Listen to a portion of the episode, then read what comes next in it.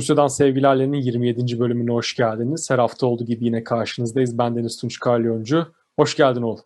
Hoş bulduk Deniz. Bugün önce küçük bir duyuruyla başlayalım. Daha sonrasında zaten gündemimiz tek yine yoğun olacak. Bizler farklı mecralarda podcast bölümlerimizi yayınlamaya çalışıyoruz Gergedan Dergi bünyesinde ve yıllık altyapı ödemelerinin karşılanması gerekiyor. Ve bu yüzden Gergedan Dergi olarak bir kampanya başlattık. Bu kampanyayı hem kendi Twitter adresimizden hem de Gergedan Dergi'nin Twitter adresinden hem de siteden öğrenebilirsiniz. Ayrıntıları orada görebilirsiniz. Tarafsız ve özgür yayıncılık yapabilmeye devam edebilmek için buna ihtiyacımız var. Ama şunu da belirtelim. Bu olmasa dahi yani siz sonuçta e, böyle maddi bir destekte bulunamasanız dahi Rusya'dan sevgilerle iyi kötü kendisini devam ettirmeye ve her çarşamba evlerinize konuk olmaya devam edecek diyoruz ve şimdi Ermenistan'la başlıyoruz. Paşinyan seçim kararını verdi. Aylardır konuşuluyordu. Devrilecek mi diye başlamıştık. O olmadı ama sokakların bu hareketliliğini de daha fazla göz ardı etmeden 20 Haziran'da seçim kararı verdi.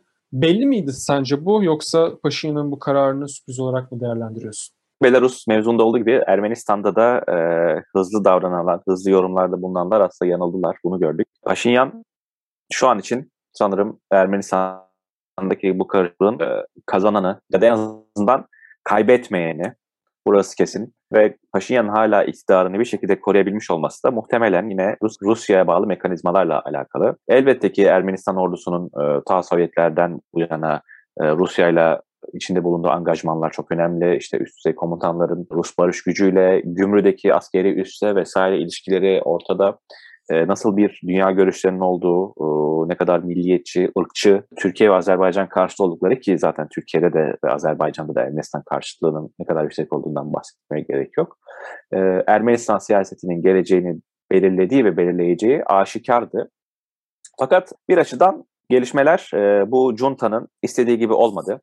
E, Paşinyan e, belli ki e, Putin'le, e, Kremlin'le ilişkilerini sonbahardan bu yana e, iyi tutmuş, korumuş. Belki de e, detaylarına daha sonra ilerleyen dönemde, ilerleyen yıllarda önemli şekilde geliştirmiş ve bugüne ulaşmayı başardı. Bu önemli bir detay. Kendisi evet Sos'la bağlantılı, Batı'yla istediği fakat beceremediği ilişkiler hep tartışıldı. Fakat şu an için sanıyorum ki Batı'nın da Kafkaslara gözünü kapatmış olması ee, burada e, Rusya'nın tek egemen kuvvet olarak hareket etmesini zaten kolaylaştırıyor. Ve sonuç olarak 20 e, Haziran'da böyle bir 20 Haziran'a gidecek böyle bir süreç belirlendi. E, bu Paşinyan'ın verebileceği en büyük ne diyelim taviz demeyelim tabii demokratik sonuçta ortada süreçler de var. Paşinyan'ın atabileceği en önemli adımdı ve e, muhalefet de uzun bir süre boyunca bu adımı reddetti. E, koşulsuz bir şekilde Paşinyan'ın istifasını istiyorlardı ki hala bu istem devam ediyor tabii. E, fakat Paşinyan e, aslında biraz da muğlak bırakarak değil mi? Nisan ayında görevi bırakacağını fakat daha sonra bırakmayacağını yani çok ortada bırakarak Haziran'da özetle Ermenistan'ın seçime gideceğini söyledi. E, yani şu an için yapabileceğimiz bizim tek tahlil Junta'nın beceremediği, Paşinyan'ın kazanmasa bile kaybetmediği ve tek bu süreçten çıkarlı olan tarafın Rusya olduğu. Ya burada şunu da söyleyelim. Sen hafiften değindin ama belki biraz daha açmaya ihtiyacı var bu meselenin. Paşinyan cesur davranıyor. Azerbaycan'la olan savaşı bitirmek zorunda kalmış olabilir. Evet. Ama bitirmeye de bilirdi. Farklı bir yolda izleyebilirdi. Ülkeyi seçime götürmek zorunda da değildi. Ya tabii ki iç ve dış dinamikler bir anlamda sizin elinizdeki kartları ya alıyor ya daha fazla seçenek veriyor. Ama Paşinyan'ın bir anlamda kendi geleceğini bile ne diyelim artık göz ardı edip ya da gözden çıkartıp cesur kararlar verdiğini gördük. Yani milliyetçilere karşı ya da askeri kökenli ve Rusya'ya çok yakın temas içerisinde bulunan insanlara karşı savaşı bitiriyorum dedi. Ve ertesinde parlamento işgal edildi. Hatırlarsın o görüntüleri. Onun haricinde kendisine darbe teşebbüsünde bulunuldu ama meseleyi kabul etmeyip daha yine o 2018'deki megafonunu eline alıp sokağa çıktığı günü anımsatacak şekilde eşini ve çocuklarını da yanına alıp yine sokağa çıktı. Bu anlamda Paşinyan'ın cesaretini belki de gerçekten takdir etmemiz gerekiyor. Buna zorunda kalmış olsa bile hiçbir zaman siyasetçilerin tek elindeki seçenek bu değildir. Böyle bir güce sahipseniz başbakansınız sonuçta ve bir anlamda halk desteği de çok büyük kesimler tarafından eleştirilse bile hala belli oranlarda seçime girme ihtimali de seçilebileceğini görebiliriz. Çünkü sen de söyledin 2018'deki Paşinyan-Rusya ilişkileriyle 2021'deki Paşinyan-Rusya ilişkileri arasında dağlar kadar fark var. Bölgenin temel durumunu, gerçekliğini çok daha net bir şekilde görmüş vaziyette Paşinyan ve Rusya ile artık ne diyelim en azından kısa vadede büyük çatışmalara siyasi, ekonomik ve diğer meselelerde girmeyecektir. Bu onun tabii ki faydasına olacaktır. O yüzden Haziran seçimlerini merakla bekleyeceğiz. Değindiğin noktalar önemli tabii ki. Yani cesaret mevzu ve özellikle o ailesinin daha ilk darbe teşebbüsü diyelim artık ne diyelim. E, muhtıra günü işte karısı e, çocuklarıyla beraber sokağa inmesi cidden örnek bir tablo ve hani Ermenistan aslında genç bir cumhuriyet. Ekonomik olarak e, Gürcistan'la Azerbaycan'la hele ki Azerbaycan'la hiç kıyaslanamayacak bir ülke ve Karabağ ilk Karabağ Savaşı'ndan bu yana yaşanan abluka elbette Ermeni ekonomisini vuruyor ve bugün Ermenistan'ın dünyaya pazarlayabileceği tek şey hani demokratik bir imaj. Paşinyan ve tabii ki Ermenistan gençleri muhtemelen bu imajı sürdürmekte kararlılar. Çünkü e, cidden Azerbaycan'la kıyaslandığında e, Ermenistan'daki tırnak içindeki demokrasi daha farklı bir gidişat gösteriyor. E, ve Gürcistan'daki karmaşalar işte 2008'den bu yana hatta öncesinden ta 90'lardan bu yana yaşanan çalkantılar cidden Ermenistan'da farklı bir örnek veriyor. Ama Türkiye'de ve Azerbaycan'da işte Independent'ından Sputnik'e pek çok yerli ve yabancı basın kanallarında vurgulanan şey aslında bu demokrasinin de bir illüzyon olduğu, belli çıkar ilişkilerinin gölgesinde e, semirtilmeye çalışıldığı, işte ırkçı ve e, tabii ki işgalci ögelerinin fazlasıyla yer aldığıdır. Elbette Ermeni diasporasının gölgesinde olduğu. E, tüm bu faktlar ve olgular ve iddiaların yanında Paşinyan'ın bundan sonra atacağı adımlar elbette Kafkaslar için önemli olacak. E, fakat hiçbir şey Paşinyan hani ikimiz de bilmiyorum bunların üstüne çok yazıp çiziyoruz, konuşuyoruz. E, şu an benim gözümde e, Rusya'nın elinde bir kukla yani adamcağız Karabağ'daki o kim vurduya giden savaş ilanından sonra cephede yaşadığı ağır yenilgiyle beraber Rusya'nın eline bir kukla durumuna düştü ve bu son muhtıra olayları da Paşinyan'ın kaderini tamamen aslında Kreml'e bağladı bence. Bu sebeple e, yani tabii ki e, Ermenistan'daki ya da Kafkaslar'daki diğer yerel aktörleri, yerel gelişmeleri dışlamamak lazım.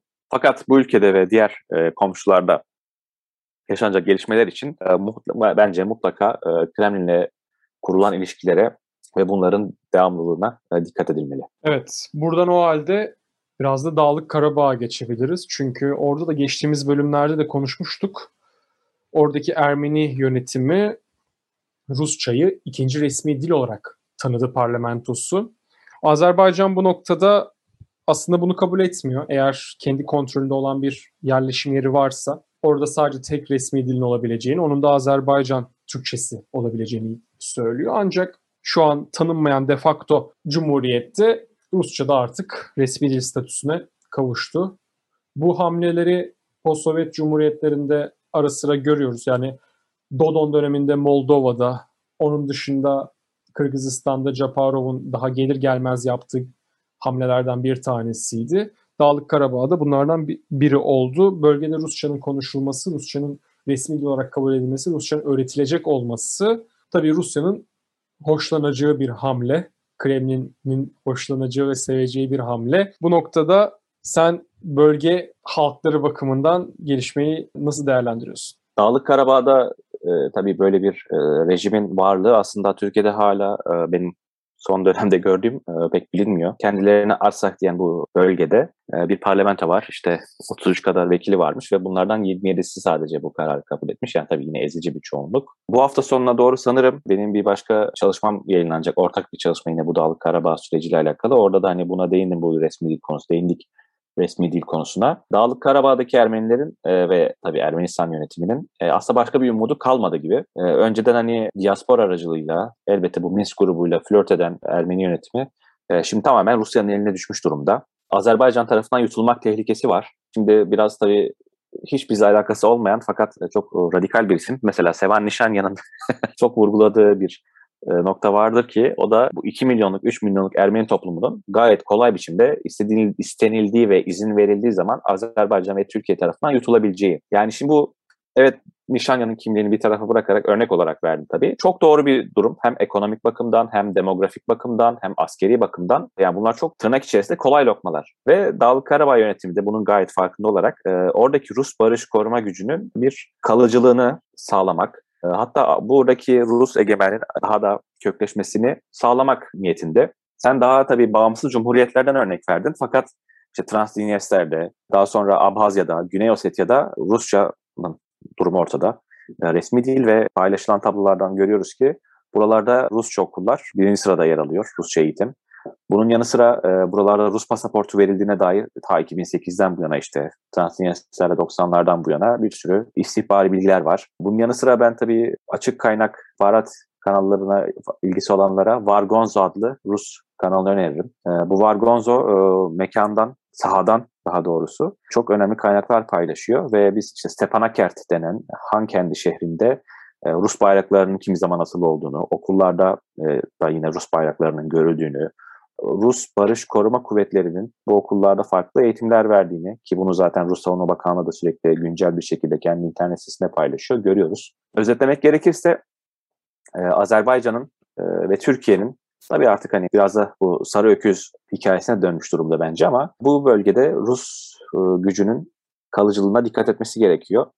Çünkü belli ki Rusya'nın da Dağlık Karabağ'ın işine gelen şey buradaki bu şimdilik 5 yıl olduğu ve daha sonra yenileneceği söylenen barış gücünün sağlamlaşacağı, daha uzun yıllar burada kalacağı şeklinde. Bu elbette ki bölge ülkelerini rahatsız eden bir şey işte Azerbaycan'ı, Türkiye'yi ya da ne bileyim Gürcistan'ı özellikle. E, çünkü bugün hani Türkiye, İran ve Rusya ekseninde farklı e, ilişkilerin kurulduğu görülüyor. Ne derece rahatsızlık yaratacağı bir soru işareti hükümetler bazında. Ama e, çok önemli bir gelişme.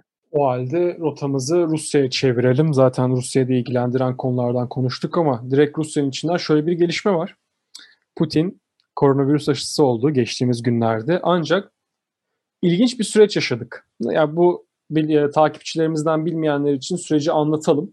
Putin aşı oldu ancak aşılanması kameralar tarafından kaydedilmedi ve kamuoyuyla paylaşılmadı. Bu birinci ilginç gelişme çünkü şunu biliyoruz. Programlarımızda da sürekli konuşuyoruz. Putin'in her hareketi, yaptığı her eylem kameralar tarafından kaydedilir. Kremlin'in basın servis tarafından paylaşılır ve insanlar da bu görüntüleri tüketirler. Ve genellikle karizmatik lider görünümünü söyler. Şimdi Putin bunları neden paylaştırmamış ya da kameralar neden çekmemiş sorusuna biraz da argo tabirle maymunluk yapmak istemediğini söylemiş. Buradaki çelişkiyi ilk olarak tespit etmemiz gerekiyor. İkincisi de Rusya'daki birçok insan ya milyonlarla ifade edebileceğimiz insanlar koronavirüse karşı ve koronavirüs aşılarına karşı her ne kadar Rusya yapımı da olsa yani Rusya'nın bir takım araştırma laboratuvarlarından çıkmış da olsa kuşkuyla bakıyorlar. Ve Rusya'daki aşılanma oranına baktığınız zaman işte marketlerde her yerde satılan bir şey ama insanların yüzde kaçı aşı oldu diye bakacak olursak ki belki sen bununla alakalı bize sayıları söylersin birazdan. İstenildiği gibi değil. Ve Peskov da şunu söyledi. İşte söyle bizim söylediğimize inanın dedi. Ayrıca Putin'in de hangi aşıdan olduğu çünkü Rusya'nın 3 tane tescilli aşısı var. Onu da bilmiyoruz. Yani Putin'in kendisi de bilmiyormuş. Putin'in ağzından eğer söyleyecek olursak sadece doktor biliyor.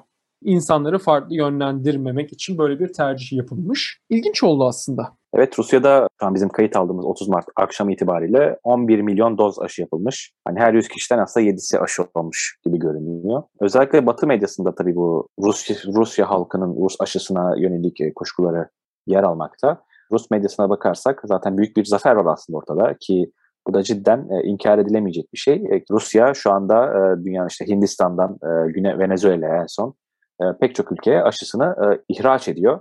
Aşı bulduğunu ilk açıklayan ülke olarak e, büyük bir moral üstünlüğüne sahipti. Ama şu anda bu yani 100 kişiden 7 kişinin aşı olmuş olması e, aslında çok düşük bir sayı ki e, kendi ülkesinde bu kadar üretim yapıldığı ifade ediliyor.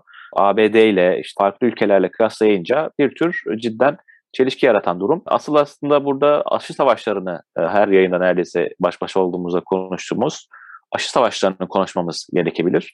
Çünkü e, Fransız Cumhurbaşkanı Macron'un 2-3 gün önce yaptığı bir açıklama diyor ki e, Rusya'yı suçluyor yine ve Rusya bir tür hani üç tür dünya savaşı gidiyor bu aşılarla, bu aşı oyunlarıyla işte ihracatlarıyla diyor. ve Avrupa Birliği'nin kendi aşı arsenalini güçlendirmesi gerektiğini, artı üretimi artmasına ve işte hem kendi içerisinde hem de dünyaya bu aşıların pazarlanması gerektiğini söylüyor. Yani böyle bir sağlık oyununda aslında bir tür küresel savaş çıkarıldığını söylemek bence pek etik değil. Burada ama bir ikilem de var. Yani Avrupa Birliği'nin yaşadığı ikilem ondan da söz edelim. Rusya'nın aşısını almaması demek Avrupa Birliği'nin. ister istemez Rusya'nın doğrudan olmasa bile bakın benim aşımı almadınız ve aşılamada sıkıntı yaşıyorsunuz. Tedarikte sıkıntı yaşıyorsunuz ve halkınızı tam olarak aşılayamıyorsunuz ve bir bağışıklık geliştiremediğiniz için kapatmalara gitmek zorunda kalıyorsunuz. Argümanı ortaya çıkıyor.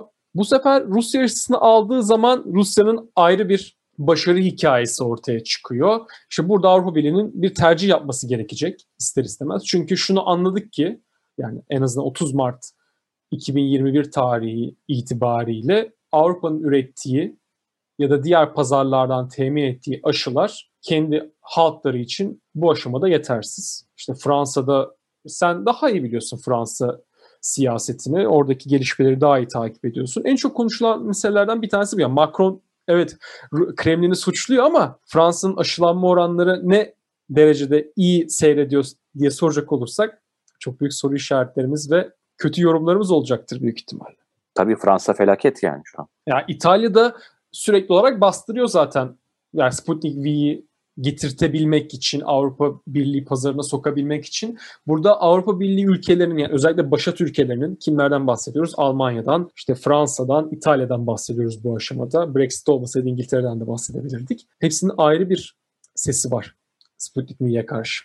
Bu Sputnik V meselesinden ve Rusya'daki işte Putin aşılanma hikayesinden sonra da yine Avrupa Birliği'ni ve Rusya'yı Belarus'la ilgilendiren organizasyona geçebiliriz. Eurovision Rusya ve Belarus biraz problemli başladılar 2021 adaylık sürecinde. Neden? Çünkü bir Belarus'un diskalifiye edildiğini biliyoruz. Daha baştan, daha yarışma gerçekleşmeden. Çünkü belirledikleri şarkı Yanavucu Tibia çok politik sözler içerdiği gerekçesiyle kabul edilmedi Revizyon Komitesi tarafından. Ya şarkıyı değiştirin ya da sizi diskalifiye edeceğiz dediler. Şarkı değiştirilmedi ve Belarus diskalifiye edildi. İkincisi de Rusya ile alakalı. Rusya'nın Erevizyon komitesiyle yaşadığı bir problem yok ama bu sefer de şarkı belirleme sürecinde kendi iç siyasetinde yaşadığı bir sorun var. O da şu, Manija kazandı. Hatta 8 Mart'ta açıklandı. Kadınlar Günü'nde açıklandı.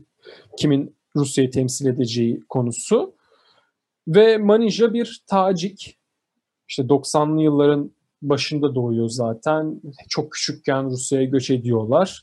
Şarkının ismi de Russian Woman, Ruskaya Jenshina ve özellikle milliyetçi kesimlerden çok ciddi eleştiriler geldi şarkıya. Belki dinlemişsindir şarkıyı, belki bizi dinleyenler de dinlemişlerdir. Dinlemedilerse şimdi bakacaklardır diye tahmin ediyorum. Hem tacik olması üzerinden hem şarkının genel altyapısı ve ritmi, sözleri üzerinden Rusya'da oldukça büyük tartışmalar dönüyor ve bu milliyetçiliği tekrardan hissediyoruz gibi gözüküyor. Televizyonun kararları çok acayip. Her sene zaten farklı bir skandal yaşanıyor. Fakat bu Belarus vakası ilk değil. 2009 yılında da Gürcistan'ın bir şarkısı vardı hemen bu e, Rus-Gürcü Savaşı'nın ertesinde. We Don't Wanna Put In adlı bir şarkı. Fakat işte bu Putin'e yapılan Putin ve Putin göndermeler üzerinden e, bu şarkının değiştirilmesi talep edilmişti. Bu talebe karşı çıkan Gürcistan'da e, 2009 senesinde yarışmadan çekilmişti. 2016 ee, ama... durumumuz var. Onu biliyoruz zaten. 2016'daki yarışmayı 1944 isimli şarkıyla Ukrayna kazandı. Bu 2000 Tatar bir şarkıcı Cemile. Türkiye'de de bayağı e, Tabii şarkının zaten nakaratı nakaratı Türkçe sözler içeriyor. Stalin'in 1944 yılında Kırım Tatarlarını doğuya sürgün etmesiyle gerçekleşen hikayenin anlatıldığı ve Erevizyon'unda Ukrayna'yı o yarışmada birinci seçtiği detayı da biliyoruz. Evet. O yüzden hani Belarus'un bu şekilde katılmış olması hani belki bir tür kendi açısından provokasyon böyle bir sonuç almak istemiştir. Ama bu senin bahsettiğin Rusya mevzu çok daha acayip. Yani hem şarkı hem yarışmacı hem buna gelen tepkiler. Tabii farklı batı kurumlarında farklı yorumlara sebep olmuş. Hani işte Putin'in e, döneminde Rusya'da milliyetçiliğin arttığı, işte iyice aşırı milliyetçiliğin güçlendiği falan gibi tezler var. Birazcık komik ama öte yandan cidden e, soru işaretleri yaratan bir mevzu. Bu arada halk oylamasıyla seçildi şarkı. Yani 3 aday vardı. İnsanlar oy vererek seçtiler. Yani sadece şey de dememek gerekiyor. İşte bir tane kapalı kapılar ardında komite vardı ve Manija'yı onlar seçti de değil. Yani insanlar Manija'nın seçilmesini istediler. Ama çok büyük kesimlerden de ya hatta Rusya ikiye bölünmüş durumda. Bunu en net nereden anlıyoruz? Manija'nın şarkısı Eurovision'un YouTube kanalına ekleniyor. Beğeni sayılarına baktığımız zaman böyle tam ortadan ikiye ayrılmış gibi. Yüz binler desteklerken diğer yüz binler karşı çıkıyorlar. Çok ciddi ve hakaret içeren yorumlar da var. Hatta BBC'den Steve Rosenberg Manija ile bir röportaj yaptı. Hem bu şarkı sürecinde hatta sonra Steve Rosenberg aynı zamanda piyano çalıyor. İşte o çaldığı Manija söyledi şarkıyı. Röportajda Manija şu ifadeyi kullanıyor. Biri ona demiş ki ya da bir yorum yapmış. Şu an yazılı mı yaptı, yüzüne mi söyledi çok emin değilim ama umarım giderken uçağın düşer ve ölürsün gibi bir yorum yapmış. Yani işler bu şarkıyı beğenmedimden çok daha öte bir durumda. Ve bunu da söyledikten sonra Rusya'dan Sevgilerle'nin 27. bölümünü kapatabiliriz. Gelecek hafta bir konukla devam edeceğiz. Şimdilik kendinize iyi bakınız, hoşça kalınız. Müzeden sevgilerle takip etmeyi unutmayınız diyoruz.